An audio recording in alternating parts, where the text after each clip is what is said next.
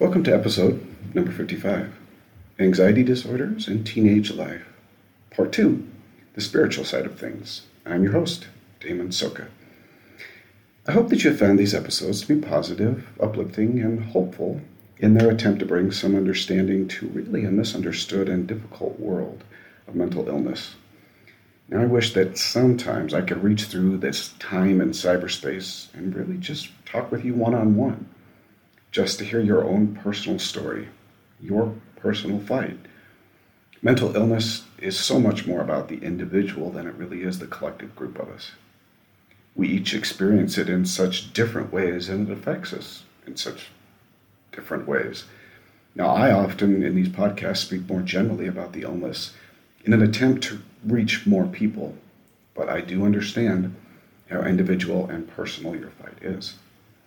Sometimes giving up feels like not only the best option, but the only option.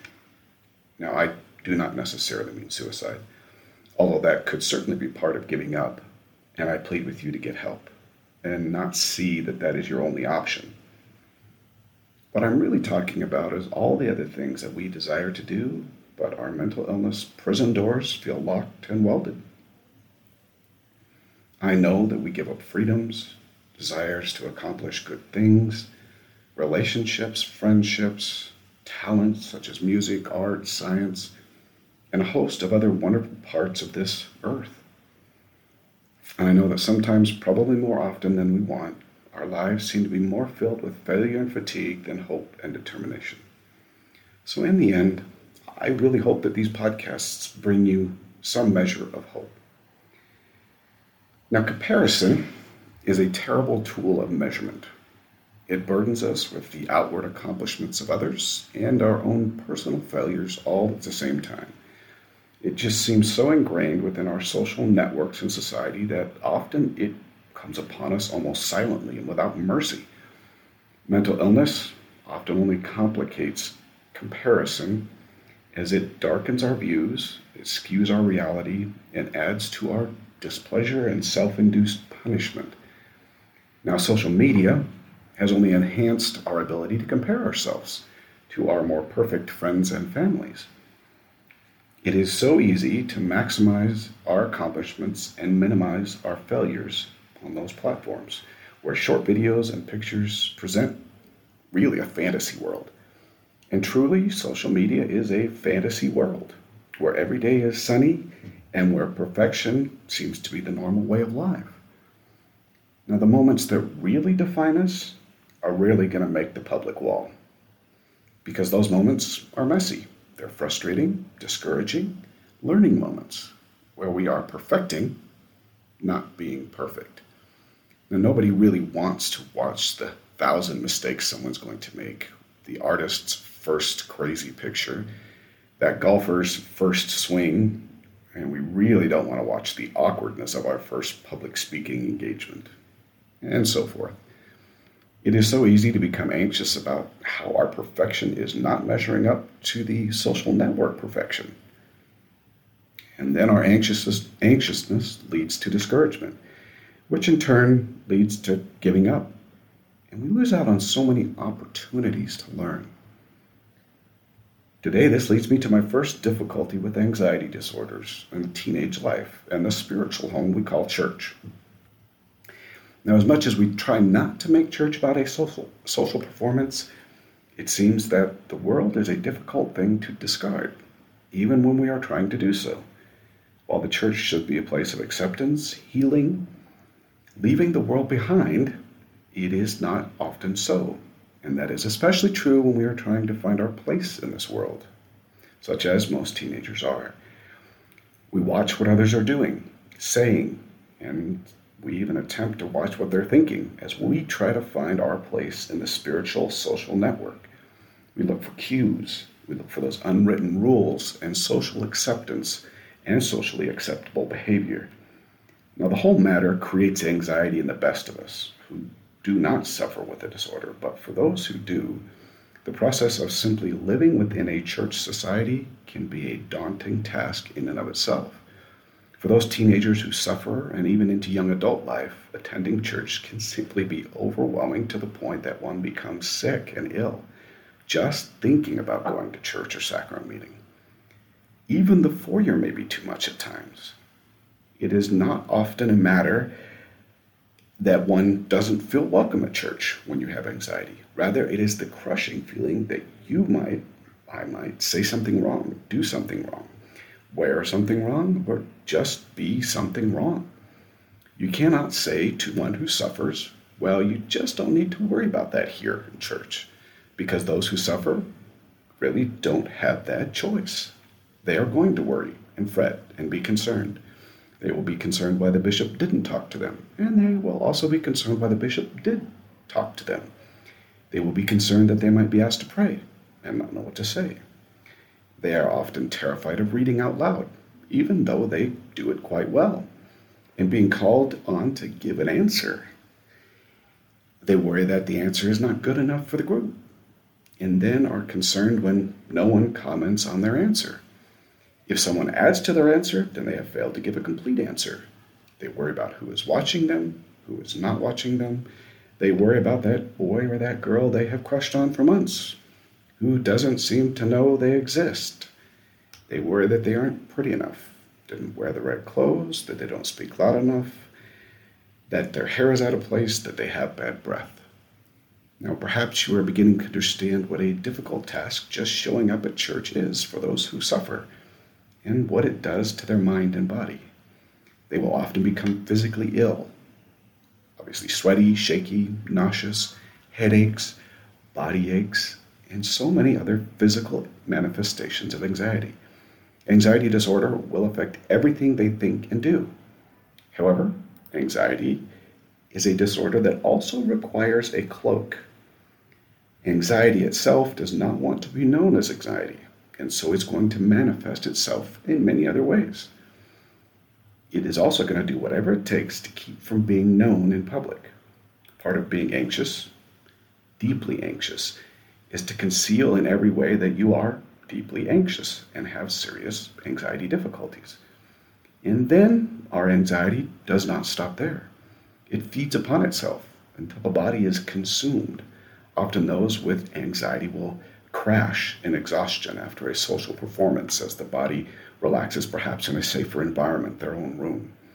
But once awake, the next performance is never far from being analyzed from beginning to end. This means the next time we have to go to an activity or to church or to seminary or to institute, the whole matter starts all over again. And so does our illness. Now, performance is the first of many issues associated with anxiety disorder. We perform all the time, no matter the circumstance. And so anxiety disorders affect even the simplest matters of church attendance. But church attendance is really probably more an outward and behavioral sign in nature. The gospel is really about the inward person you are becoming. Salvation is a matter of change of heart, and exaltation is a matter of interpersonal connection and love with a Father and Savior through abiding covenants. For someone who is suffering from anxiety, the matter of the whole matter of salvation can be troubling. It can be difficult to know how you are progressing, if you are headed in the right direction, or if you are going to make it, as it were. So the anxious will often try to overcompensate to make sure they're covering everything, trying in essence to do enough to make sure they haven't left anything undone. They will work and try and add more to their schedule until they are completely overwhelmed and exhausted. Now, in a normal state, we come to understand how we are progressing towards exaltation through personal revelation. Those quiet voices in our soul that let us know our standing with the Lord. Now, even knowing what to do and when to do it requires knowing if those voices, those whisperings of the Spirit, have spoken or not. In suffering, the person can become hesitant to act, not knowing what is right and what has been spoken or what has not. They can also become overburdened, trying to listen and make every choice by those promptings of the Spirit. Their mind and body are consistently pressuring them to do more, to be more, accomplish more, but often they are unsure as to what to accomplish. They are left in that guilty zone state where you feel as though you need to do more, but really aren't sure as what can be done. Now, major life decisions can become, in essence, paralyzing to the point that fear really overcomes the ability to act. Even good promptings for someone who has an anxiety disorder are questioned, and choices are analyzed over and over again. Decisions such as where to attend school, who you should marry, what career you should have, even dating a certain person, going to a particular social or church event, and even such things as diet and nutrition can be really serious decisions for these individuals. Anxiety simply causes enough doubt that decisions feel both wrong and right at the exact same time. And the gospel can also be a difficult matter when it comes to knowing what is right and what is wrong. Doctrine and scriptures, both written and spoken, are often more of a spiritual guide to help one make decisions appropriately. Rarely does one of our complex decisions in life mirror exactly what is contained in the scriptures. We often have to apply doctrines to specific circumstances, and those circumstances can be complex and multifaceted and difficult to apply to any one particular scripture. In fact, two scriptures might both make sense but lead to different conclusions. Now, personal revelation is a requirement for those type of decisions. I agree that I'm going to agree that some decisions are going to be quite obvious. You shouldn't be taking your neighbor's car for a joyride. Now, the Ten Commandments contain some fairly easy applications, such as do not commit adultery and do not steal. But the responsibility to honor your parents, not to take the name of the Lord in vain, keeping the Sabbath day holy, can actually be far more nuanced. Sometimes it is not about right and wrong. Sometimes, and more often in our life, is deciding between two good choices. The point of the matter is anxiety creates serious problems in the decision making process. And often those who suffer will begin to lean on others to help them decide. Now, this is a desire. Now, this desire to get outside help can, well, can turn into a different type of problem where someone else is really making all of the decisions. The anxious person does this to really reassign the negative consequences to someone else. If the decision works out in a positive manner, then a dependence is going to be created in the relationship. If the answer turns out to be wrong, then the anxious person doesn't feel as responsible for the outcome. The anxious person simply needs an outlet for the worry and to reassign blame, in essence, turning over the worry to someone else. But this does not help them solve their own problems or become independent. Now, teenagers will often look for reassurance, and this is very true. I know I did on a regular basis. Building my own testimony did not come easy, and I looked to others for reassurance, confidence, knowledge, understanding. Now, I was I wasn't really able to stand firmly on my own for some time, well past my young adult life. Creating a solid personal testimony takes some time, both trial and error, both of which caused my anxiety and most people who have anxiety disorders to really take over. However, I did have a patient and understanding mother and father who really did their best given the circumstances and the knowledge that uh, my disorder was undiagnosed um, to help me with my answers. I wanted my spiritual answers to be clear and really direct from the Lord. In essence, so clear that I really couldn't mistake them. In addition, you know, my anxiety caused me serious apprehension to understand that learning the voice of the Spirit was going to take time and patience for me and effort during which I was probably going to make several mistakes. Now, anxiety disorder and anxiety in general magnifies our mistakes and min- minimizes our successes. And this is going to be true for anyone suffering. To make a serious mistake, or what I thought was one, caused me to retract and to avoid really trying again. I still have some of those mistakes of my youth lodged in my thought patterns. Now, mistakes became roadblocks, really, and not learning ex- experiences as they should be. One of the problems I face as an adult now that has carried through is that I still struggle making mistakes and learning. You know, this is true both in the gospel and in my career and hobbies. I have to physically and mentally make myself continue to try and learn when my first attempt or first several attempts uh, end in failure. Failure for me is still a significant burden. I have to mentally confront it, telling myself that I am learning and that failure is part of this process. Otherwise, it is deeply rooted in my nature to avoid learning experiences. Now, one of the most poignant examples is that I now currently paint, but I did not take up painting until much later in my adult life. That is because of my artistic, what I thought were my artistic failures early on in my teens and 20s. One failure would cause me to retract and avoid drawing or painting for years. Now, I know this might seem strange, but it is exactly what anxiety disorder does to the mind and heart of those suffering. I now really, if you want to call it, force myself to paint and to get better rather than seeing failure as an end to my talents. Now, this same idea translates into the gospel, but in perhaps more troubling ways. Now, failure in the gospel is generally known as sin. Sin, as the idea and reality, for me was beyond difficult to overcome in the sense that I could not forgive myself and place the sin in my past as a learning experience. My sins, although they were not terrible, continued to haunt me over and over again as I grew into adulthood. I could not overcome them in a personal sense. I understood the nature of the atonement of Jesus Christ and of the Lord's mercy I knew that I had repented, but because of the chemistry of anxiety, it creates a consistent doubtful thought pattern. Now, they, those sins continued to be in my mind and heart for many, many years.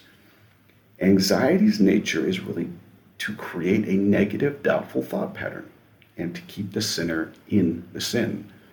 For one to move forward, sin really must be viewed from the perspective that repentance is a complete forgiveness from the Lord and that we can learn from it and move forward in our lives.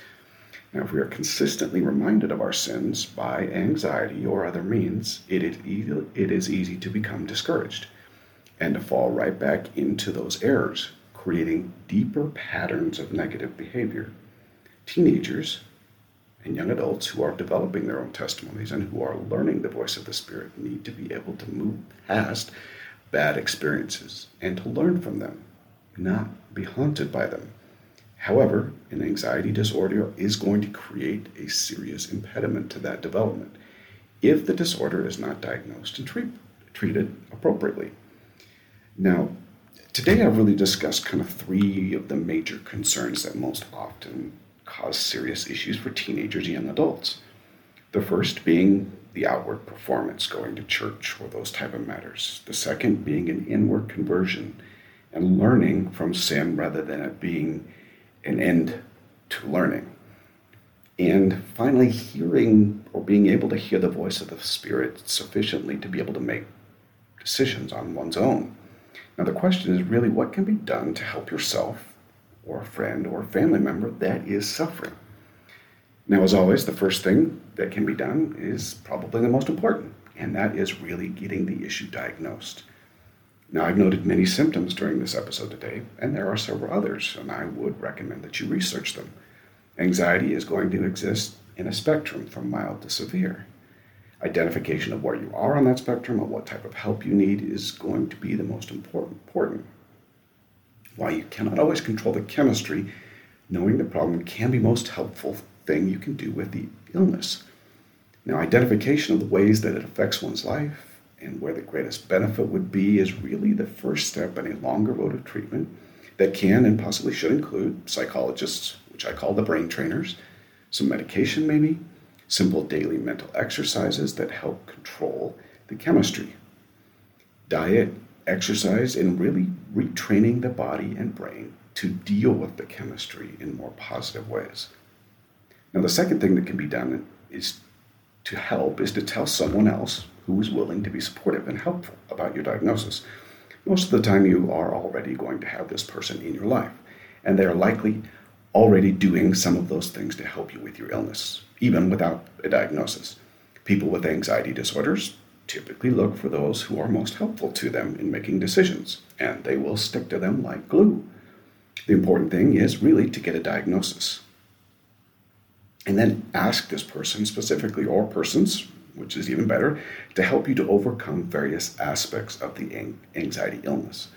Most of the time, this is simply going to be encouragement and positive support as you progress through the illness.